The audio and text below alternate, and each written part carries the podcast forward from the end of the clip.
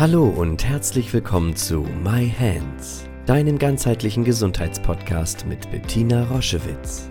Sie begleitet seit über 30 Jahren Menschen mit körperlichen Erkrankungen und in persönlichen Krisen mit der japanischen Selbstheilmethode Yin-Chin Jutsu und unterstützt sie auf ihrem Weg zurück zu Kraft und Gesundheit. Hör direkt rein in diese Folge und entdecke das Wunderwerk deiner Hände. Herzlich willkommen zu einer neuen Folge My Hands, dem Jinshin Jitsu Podcast mit mir, Bettina Roschewitz. Herzlich willkommen, herzlich willkommen zu dem heutigen Thema, ähm, was für den einen oder anderen vielleicht etwas erschreckend ähm, rüberkommt, aber es ist uns eine ganz, ganz große Ehre und ein großer Wunsch, das mit euch zu besprechen, nämlich wie können wir Menschen im Sterbeprozess begleiten. Und dieser Sterbeprozess ist ja bei den meisten Menschen ein sehr individueller, längerer Prozess. Es gibt natürlich auch ähm, Sterbeprozesse, die sehr schnell gehen, jetzt bei einem Schlaganfall oder bei einem Herzstillstand zum Beispiel. Aber darüber, das soll nicht äh, Thema heute sein, sondern das Thema soll sein, wie können wir Menschen begleiten, von Diagnosestellung bis zum Moment des Todes. Und dieses Thema ist ein riesiges Tabuthema in unserer Gesellschaft. Es wird überhaupt nicht besprochen. Es wird unter den Teppich gekehrt. Die Familien sind alleine gelassen mit ihren großen Ängsten und Sorgen. Und es ist mir eine ganz große Freude und Ehre, heute einen ganz besonderen Interviewpartner im Anschluss zu meiner Einführung zu begrüßen, nämlich Pascal Schaffner. Ähm, ich habe das Glück, mit ihm verheiratet zu sein und äh, er ist ein erfahrener Yin-Therapeut und eins seiner Schwerpunkte ist die Begleitung von Familien in diesen Übergangsloslösungsprozessen des Sterbens. Also wie schon von mir gesagt, ein sehr individueller Prozess und die Forscherin, äh, also eine ganz berühmte Frau, die Elisabeth Kübler-Ross, hat sich sehr intensiv mit dem Sterben beschäftigt. Das ist eine von mir hochverehrte ähm, Ärztin und Psychiaterin und Sterbeforscherin. Und äh, sie hat das, äh, den Prozess des Sterbens in fünf Phasen eingeteilt. Und ähm, wir werden nachher im Interview mit Pascal ganz konkret hören, wie die Familien damit umgehen, aber so zum Einschwingen für uns alle, dass wir uns das nochmal klar machen, was diese fünf Phasen bedeuten. Die erste Phase ist das nicht wahrhaben wollen. Das ist meistens, wenn eine Diagnose ausgesprochen wird, wenn also klar ist, ähm, die Diagnose ist so, so umfangreich, so schwerwiegend, dass sie nicht mehr mit dem Leben vereinbar ist und dass es absehbar ist, dass der Mensch, der diese Diagnose bekommt, sterben wird. Und das ist ein Schock. Die Diagnosestellung ist ein Schock. Ähm, es ist eine totale Überforderung und es wird oftmals, geht der Mensch damit so um, dass er denkt, es muss sich um einen Irrtum handeln, das kann nicht wahr sein. Und wie gesagt, wie man dann die Familien begleitet in so einer Situation, das hören wir gleich im Gespräch mit Pascal. Der zweite Schritt ist der Zorn, die zweite Phase ist der Zorn. Ähm, kennt ihr sicherlich auch schon aus ähm, Situationen, wo ihr involviert wart oder nah dran wart an jemanden in dieser Phase. Das ist warum gerade ich. Wieso trifft es mich? Es kann doch nicht wahr sein. Wieso gerade ich und nicht die anderen? Und die anderen haben doch viel ungesünder gelebt. Und warum trifft es mich? Dieser, diese Wut und dieser Zorn richtet sich oftmals eben gegen die Gesunden, aber teilweise eben auch gegen die Familienangehörigen und dazu hören wir nachher auch mehr. Die dritte Phase des Sterbeprozesses ist das Verhandeln. Das heißt, ähm, derjenige, der sich in der Situation befindet, lebt auf ein Ziel hin, also auf eine Hochzeit, auf den Jahreswechsel, auf einen wichtigen Termin, um das Unaufhaltsame noch herauszuzögern. Eine ganz wichtige Phase, die die Menschen durchlaufen, weil danach kommt die nächste Phase, nämlich die Phase der Depression. Das heißt, da geht es darum, ähm, zu betrauern, was wir nicht erlebt haben, zu betrauern, was wir nicht geschafft haben, zu betrauern, äh, welche Visionen wir nicht leben konnten. Auch das sollte als ganz bewusster Prozess durchlebt werden, um dann die Zustimmung in der fünften ähm, Phase zu finden, das Annehmen der Situation, das tiefe Annehmen der Situation, die Zustimmung, ja, ich sterbe, das ähm, geht einher mit, einer, mit einem Rückzug, mit einer Stille, mit einer Einkehr in Vorbereitung auf den Tod. Diese fünf Phasen durchlebt natürlich nicht nur der Sterbende, sondern diese fünf Phasen durchleben die Familienangehörigen und uns ist das so ein großes Anliegen, die Menschen in der Situation nicht alleine zu lassen, da zu sein, dass die Menschen sich in diesen Phasen berühren, dass da Nähe ist. Und ich kann schon vorwegnehmen, dass ähm, wir das so erleben, dass es nichts Intimeres, nichts Ehrlicheres gibt, als die Chance, äh, Menschen begleiten zu dürfen in diesen Phasen. Und es gibt eine Buchempfehlung noch von mir. Der Neuropsychiater und Nahtodforscher Peter Fenwick hat ein wundervolles Buch geschrieben, Die Kunst des Sterbens. Und ähm, das lohnt sich, äh, wenn ihr euch das vielleicht besorgen mögt, das zu lesen. Ein sehr schönes Buch. Auch unsere Lehrerin Mary Burmeister und viele spirituelle Weisheitslehrer sagen ja, übe jeden Tag das Loslassen, übe. Das Leben ist dazu da, um das Sterben zu üben. Das Sterben gehört zum Leben dazu und deswegen ist es uns so unendlich wichtig, darüber zu sprechen, es von dieser Tabuzone wegzuholen in eine, in eine Offenheit, in einen liebevollen, intimen, berührenden Prozess miteinander. Und was es da alles noch ähm, zu erleben gibt und zu berichten, das gleich im Gespräch mit Pascal Schaffner. Und wie bereits in der Einleitung angekündigt, freue ich mich sehr, in dieser Folge, Podcast-Folge My Hands, einen ganz besonderen Gast zu begrüßen. Wir sitzen in getrennten Zimmern, deswegen sind wir gar nicht so weit voneinander entfernt. Es ist mein Partner, mein Ehemann, mein therapeutischer Mitarbeiter und Lebenspartner Pascal Schaffner. Hallo Pascal. Ja, hallo.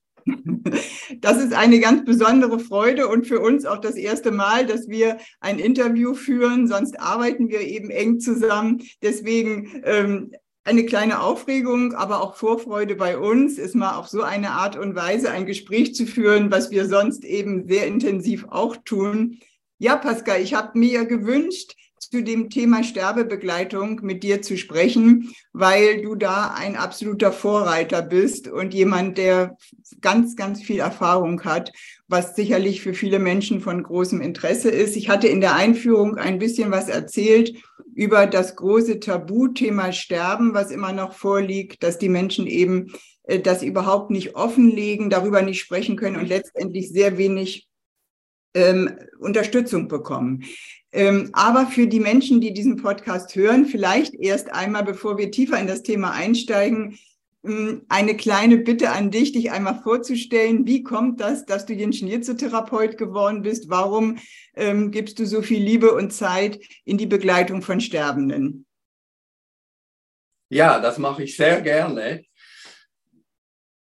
Äh, ja, wie ihr schon gehört habt, bin ich Pascal Schaffner und äh, bin jetzt schon mittlerweile elf Jahre in Hamburg und bin der Liebe wegen nach Hamburg gekommen. Und Bettina und ich haben das äh, leiten das Shinjinjutsu Zentrum. Und früher war ich in der Schweiz, in Basel. Ursprünglich komme ich aus Basel, äh, bin Vater von drei Kindern und habe vor etwa 25 Jahren angefangen, mich mit Shinjinjutsu zu beschäftigen. Und vom ersten Moment an äh, habe ich gemerkt, dass da fühle ich mich zu Hause, da fühle ich mich wohl, da, äh, da kann ich was bewerten. Mhm. Und habe dann in der Schweiz angefangen mit einer kleinen Praxis, habe äh, Seminare gegeben und ja, bin dann eben in den hohen Norden gezogen. Mhm. Und äh, nochmal eine Frage. Viele von den äh, Menschen, die sich mit Ingenieur zu beschäftigen, sehen ja so eine doch eine gewisse Diskrepanz zwischen Frauen, die mit Jinshinjutsu arbeiten und Männern. War das in der Schweiz auch so? Erzähl mal, warst du da auch so, hattest du so ein Alleinstellungsmerkmal? Warst du auch ein Mann unter vielen Frauen oder ist es in der, in der Schweiz anders gewesen? Nö, das ist in der Schweiz genauso. Äh, ja, ich war eigentlich immer oder meistens der einzige Mann mhm. an jedem Seminar, an dem ich teilgenommen habe. Es gab dann vielleicht, man war vielleicht, man hat sich dann immer so gefunden. Zwei, drei Männer haben sich gefunden neben ganz vielen Frauen. Aber das hat mich überhaupt nie gestört, weil Shinshinjutsu schaut anders auf die Menschen. Schaut nicht auf die Menschen, ah, du bist ein Mann und du bist eine Frau, sondern ja, wir sind Lebewesen, wir äh, haben alle die gleichen Probleme und Schwierigkeiten mhm. und äh, keiner ist besser und keiner ist äh, schon viel weiter und hat schon viel mehr verstanden, sondern wir versuchen, aber wir alle versuchen, ob Mann oder Frau, irgendwie mit dem Leben und mit Situationen klarzukommen. Mhm. Und hattest du schon, wie war das? Hattest du schon sehr, sehr bald eine Nähe zu schwerkranken Menschen oder vielleicht sogar zu Menschen, die sich in so einer Zwischenphase zwischen Leben und Tod äh, befinden? Oder wie kommt das, dass du einfach mit Sterbenden ähm, so, viel, äh, so viel zu tun hast? Wie ist das passiert? Du arbeitest ja nicht im Hospiz, sondern wie, wie, wie kommt diese Nähe oder diese Sehnsucht, gerade diese Menschen, wovor ja sehr viele Therapeuten auch Ängste haben, wie, wie, wie ist das bei dir gekommen? Ja, ich muss sagen, also äh, ganz früher, vor über 20 Jahren, meinen ersten Patienten, den ich hatte, war wirklich ein schwer krebskranker Mann und ja, etwa fünf Monate später ist er verstorben. Also ich war schon von Anfang an, hat mich das irgendwie auch angezogen, weil ich, ich weiß nicht genau, wie ich das ausdrücken kann, aber bei, wenn es zu Ende geht mit einem Leben, wenn die Menschen schwer krank sind, dann fällt ganz viel weg. Dann wird die Kommunikation viel einfacher, direkter. Es, wir Menschen hören dann auf mit irgendwelchen Spielchen und so zu tun, als wäre ich doch der Größte und aber eigentlich geht es mir hundsmiserabel. Und das hat mich schon immer angezogen. Es haben mich schon immer Kinder angezogen, weil auf eine Art, die Kinder haben das auch. Mhm. Die haben auch diese Direktheit. Mhm. Die, die, die dealen nicht, sondern die sind klar und die, direkt. Und so ist es auch, vielleicht ist das ein riesiger Bogen, der eben entsteht. Und am Ende des Lebens wird es eben auch wieder so. Ja. Ja, es fällt sehr viel ab. Es fällt sehr viel ab von der, auf der Ebene der Form. Das kann ich gut, das kann ich gut verstehen, was du meinst. Und das hat eine anziehende Wirkung. Es wird eben auch so unglaublich ehrlich, fast, fast intim. Ja, hm. ja, ja. Und ja. wie, können, äh, wie können wir uns das vorstellen? Magst du das mal beschreiben? Ich hatte das in der Einführung schon erzählt. Das ist ja oftmals von einer Diagnosestellung, also von, äh, von einer Diagnosestellung, du bist unheilbar krank und da gibt es äh, keine Chance mehr, äh, das zu, äh, zu wandeln.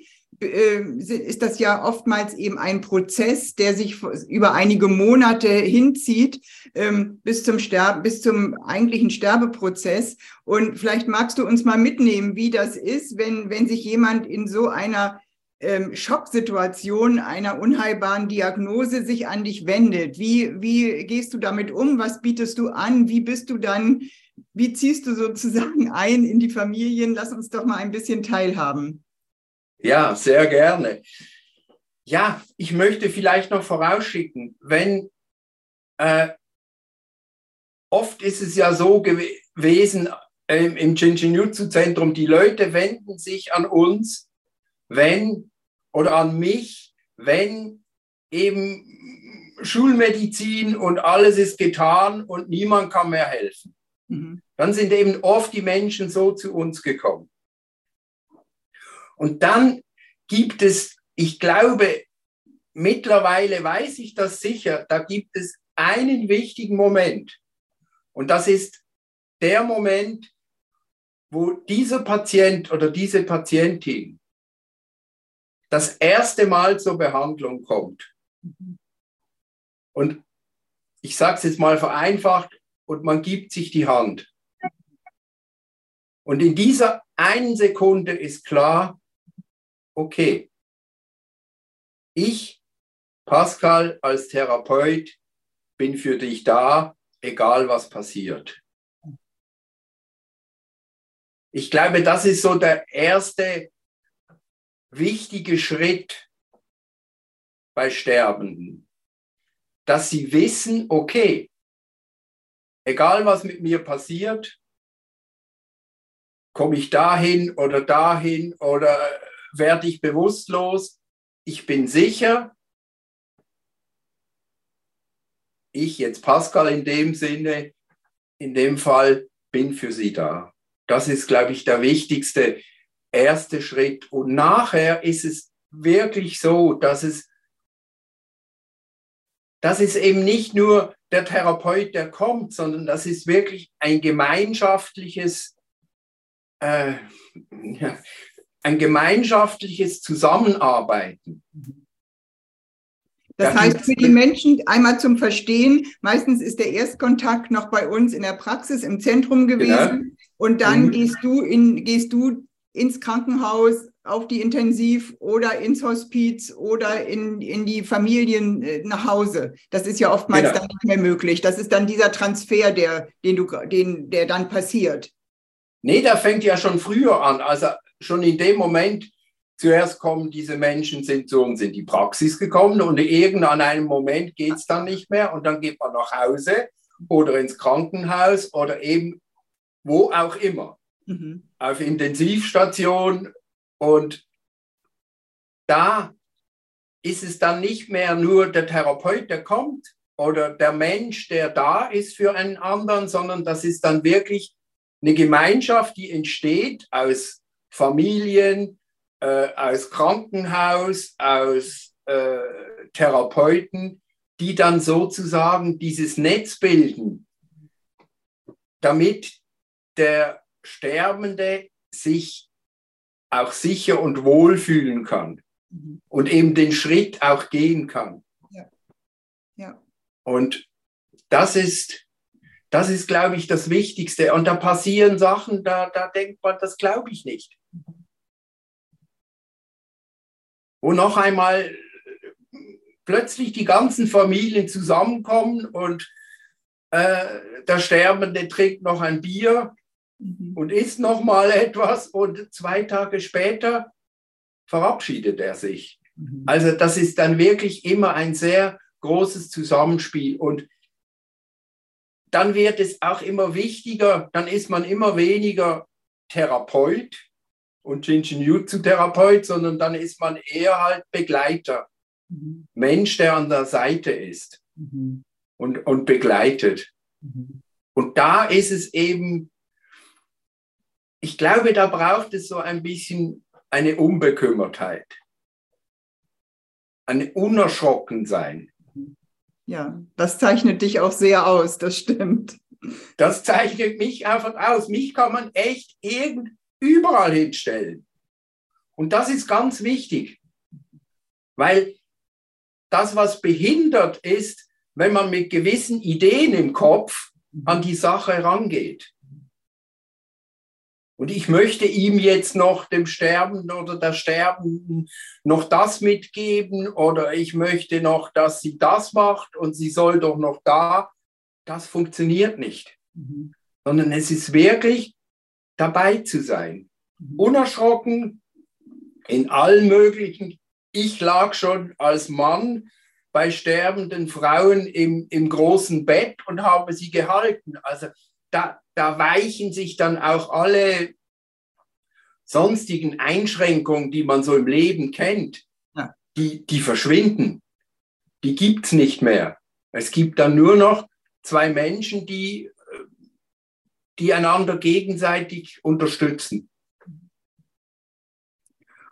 Das, das äh, das hört sich irgendwie wunderschön an, dass man sich das gut vorstellen kann, was es für ein Glück ist, wenn du an der Seite bist in so einer Situation, ähm, sag mal, oftmals aus meiner Erfahrung ist es eben so, dass eben die Familien eine, eine, äh, auch eine große Unterstützung brauchen und die Kinder, die teilweise Eltern, die ihre Kinder verlieren und so weiter. Also, dass die Familien ja oftmals auch sehr alleine gelassen sind in der Begleitung eines solchen Prozesses. Wie ist mhm. da deine Einschätzung und was, wie, wie siehst du das und was kannst du da Unterstützendes tun? Ja, eigentlich das genau gleiche wie mit dem Sterbenden. Also es, oft ist es so, dass, dass der Sterbende viel weniger Unterstützung braucht als die Familie. Ja. Und das heißt, äh, in diesen Prozessen, wenn es dann zu Ende geht, eben auch immer da zu sein. Mhm. Für Gespräche, für äh, auch mal einen Arm, den man um die Ehefrau legt oder die Kinder in den Arm nimmt, dass da so eine gewisse Nähe entsteht und eine gewisse, ich glaube, das Wichtigste ist eben Sicherheit zu vermitteln. Und das, ich glaube, das kann ich sehr gut. Also so dieser, es braucht dann so den Fels in der Brandung. Ja.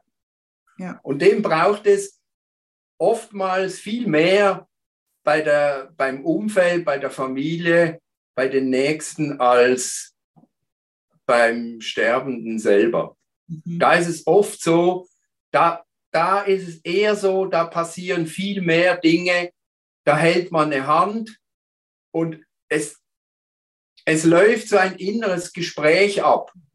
Und es gibt so eine, äh, eine unausgesprochene Vereinbarung, die sagt, okay, alles ist gesagt, alles ist getan.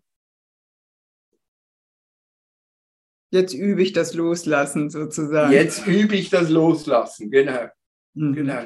Mhm.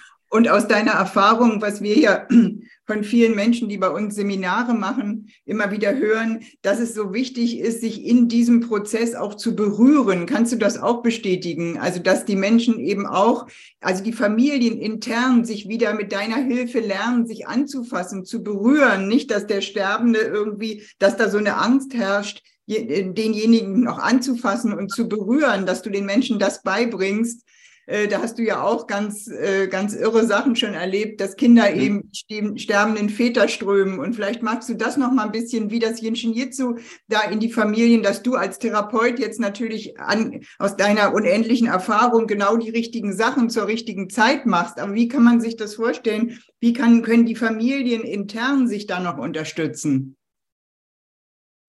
Ja, das, das Berühren ist das Allerwichtigste.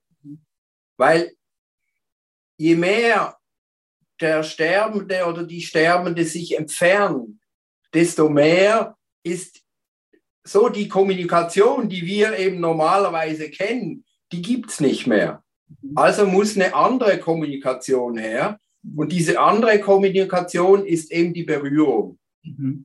Und, und deswegen ist es auch sehr, sehr sinnvoll. Eben, also es gibt nichts Berührendes, wenn, wenn Kinder ihren sterbenden Vater halten mhm. und berühren.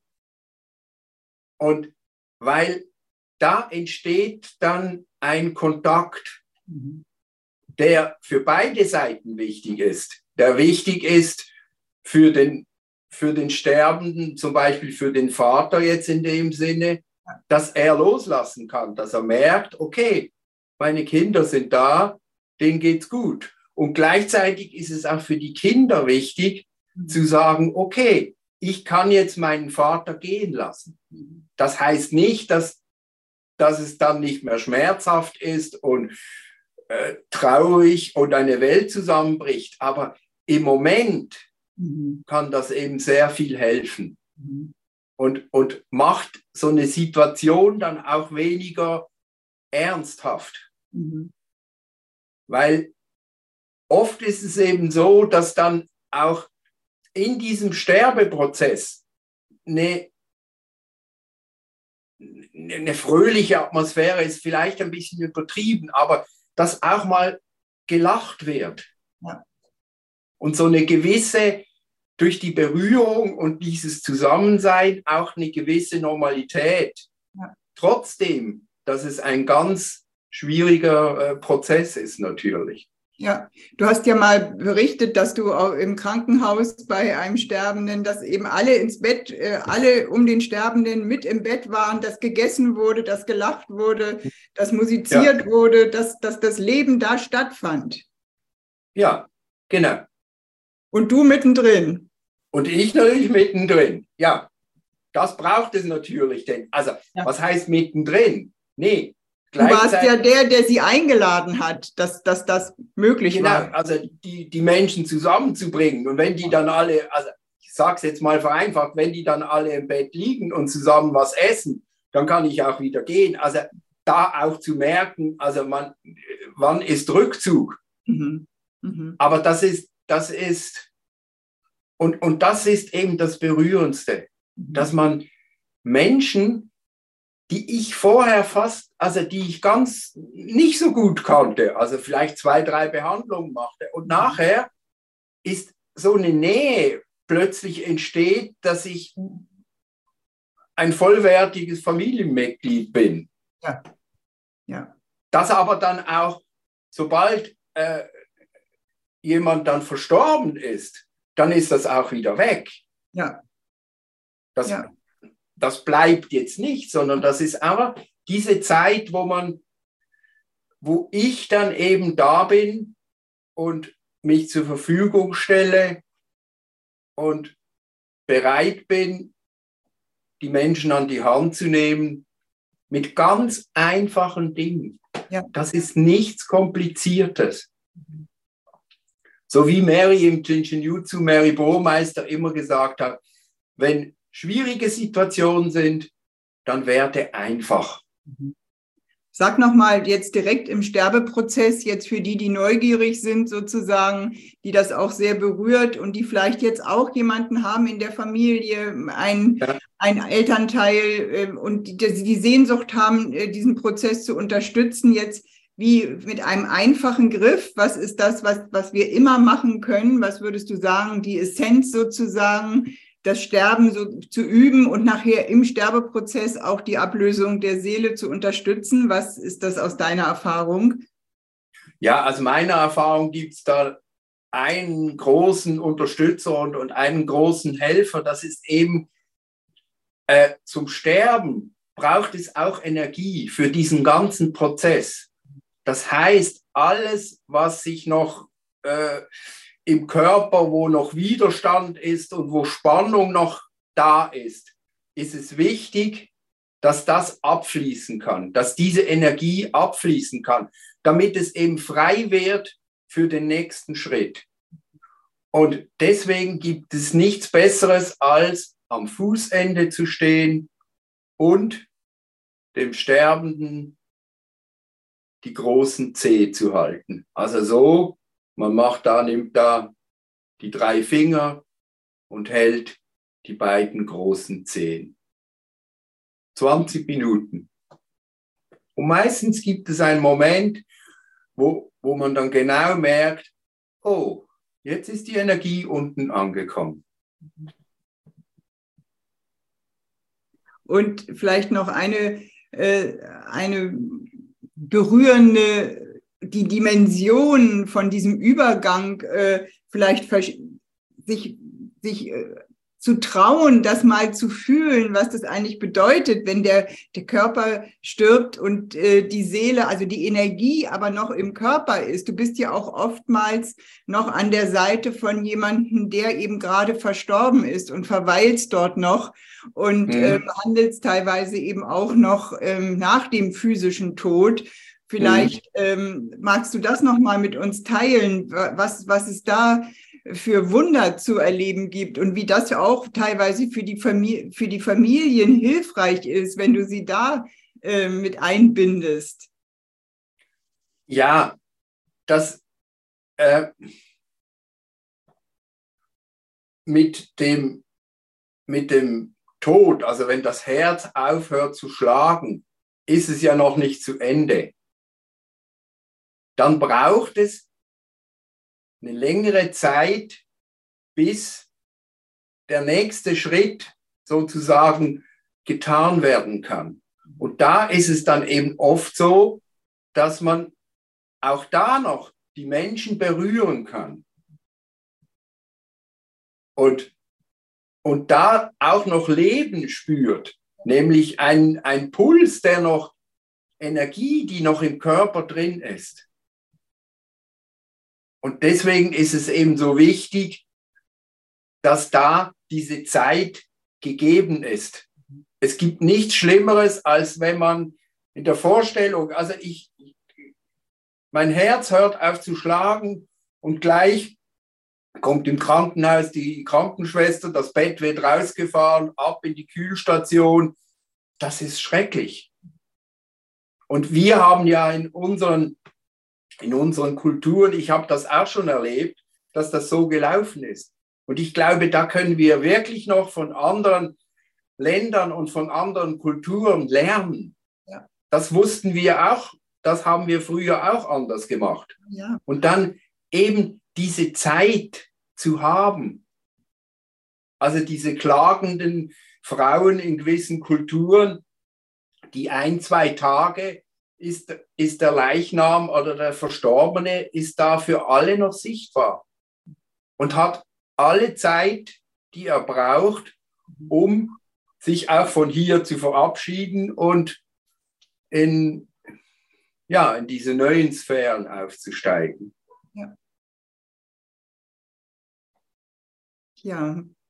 Vielen, vielen Dank, Pascal, für die. Nee, ich möchte noch eine Geschichte, wie, wie das eben manchmal so ist. Ich war nur eine. Ich habe jetzt ja noch nicht viele Geschichten erzählt und eine Geschichte war, da war ich auch zu einer Sterbebegleitung und wurde dann von der Ehefrau gebeten auf die Intensivstation, bin da hingegangen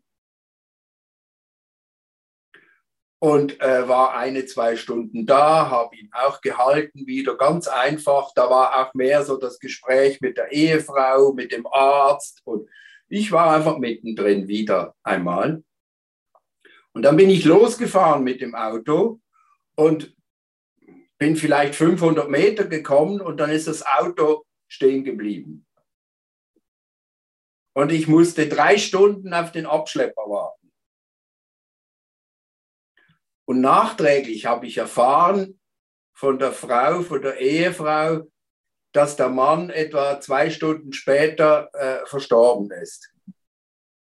Also ich konnte nicht weg. Mhm. Die Verbindung war noch da, da denkt man, äh, Pascal, der spinnt. Aber es war, es war so. Und diese, das ist eben das, was ich zu Anfangs gemeint habe. Das ist dieses, dieser Verbund, der dann entsteht, wenn, äh, wenn dieser Prozess des Sterbens so in die letzte Phase geht. Und der bleibt dann eben. Und dann kommt man nicht weg. Mhm. Ja. Energie ist eben immer ehrlich und immer wahrhaftig. Mhm. Und man äh, kann, was du immer sagst, es, es gibt aus unserer beider Sicht äh, nur eine Möglichkeit, mit da mitzuschwingen und mitzugehen. Und da sind natürlich solche Situationen der Übergänge ähm, wunderbare, äh, herausfordernde, im besten Sinne herausfordernde ja. Situationen für uns alle. Du hast es vorhin ja. einmal so schön gesagt. Es ist eben für beide ein heilender Prozess. Ja. Mhm. In diesem Sinne vielen, vielen Dank für, für diese berührenden Beschreibungen und danke, dass du äh, da uns so viel beibringst und wir dich immer fragen können. Vielen Dank. Ja, und gerne.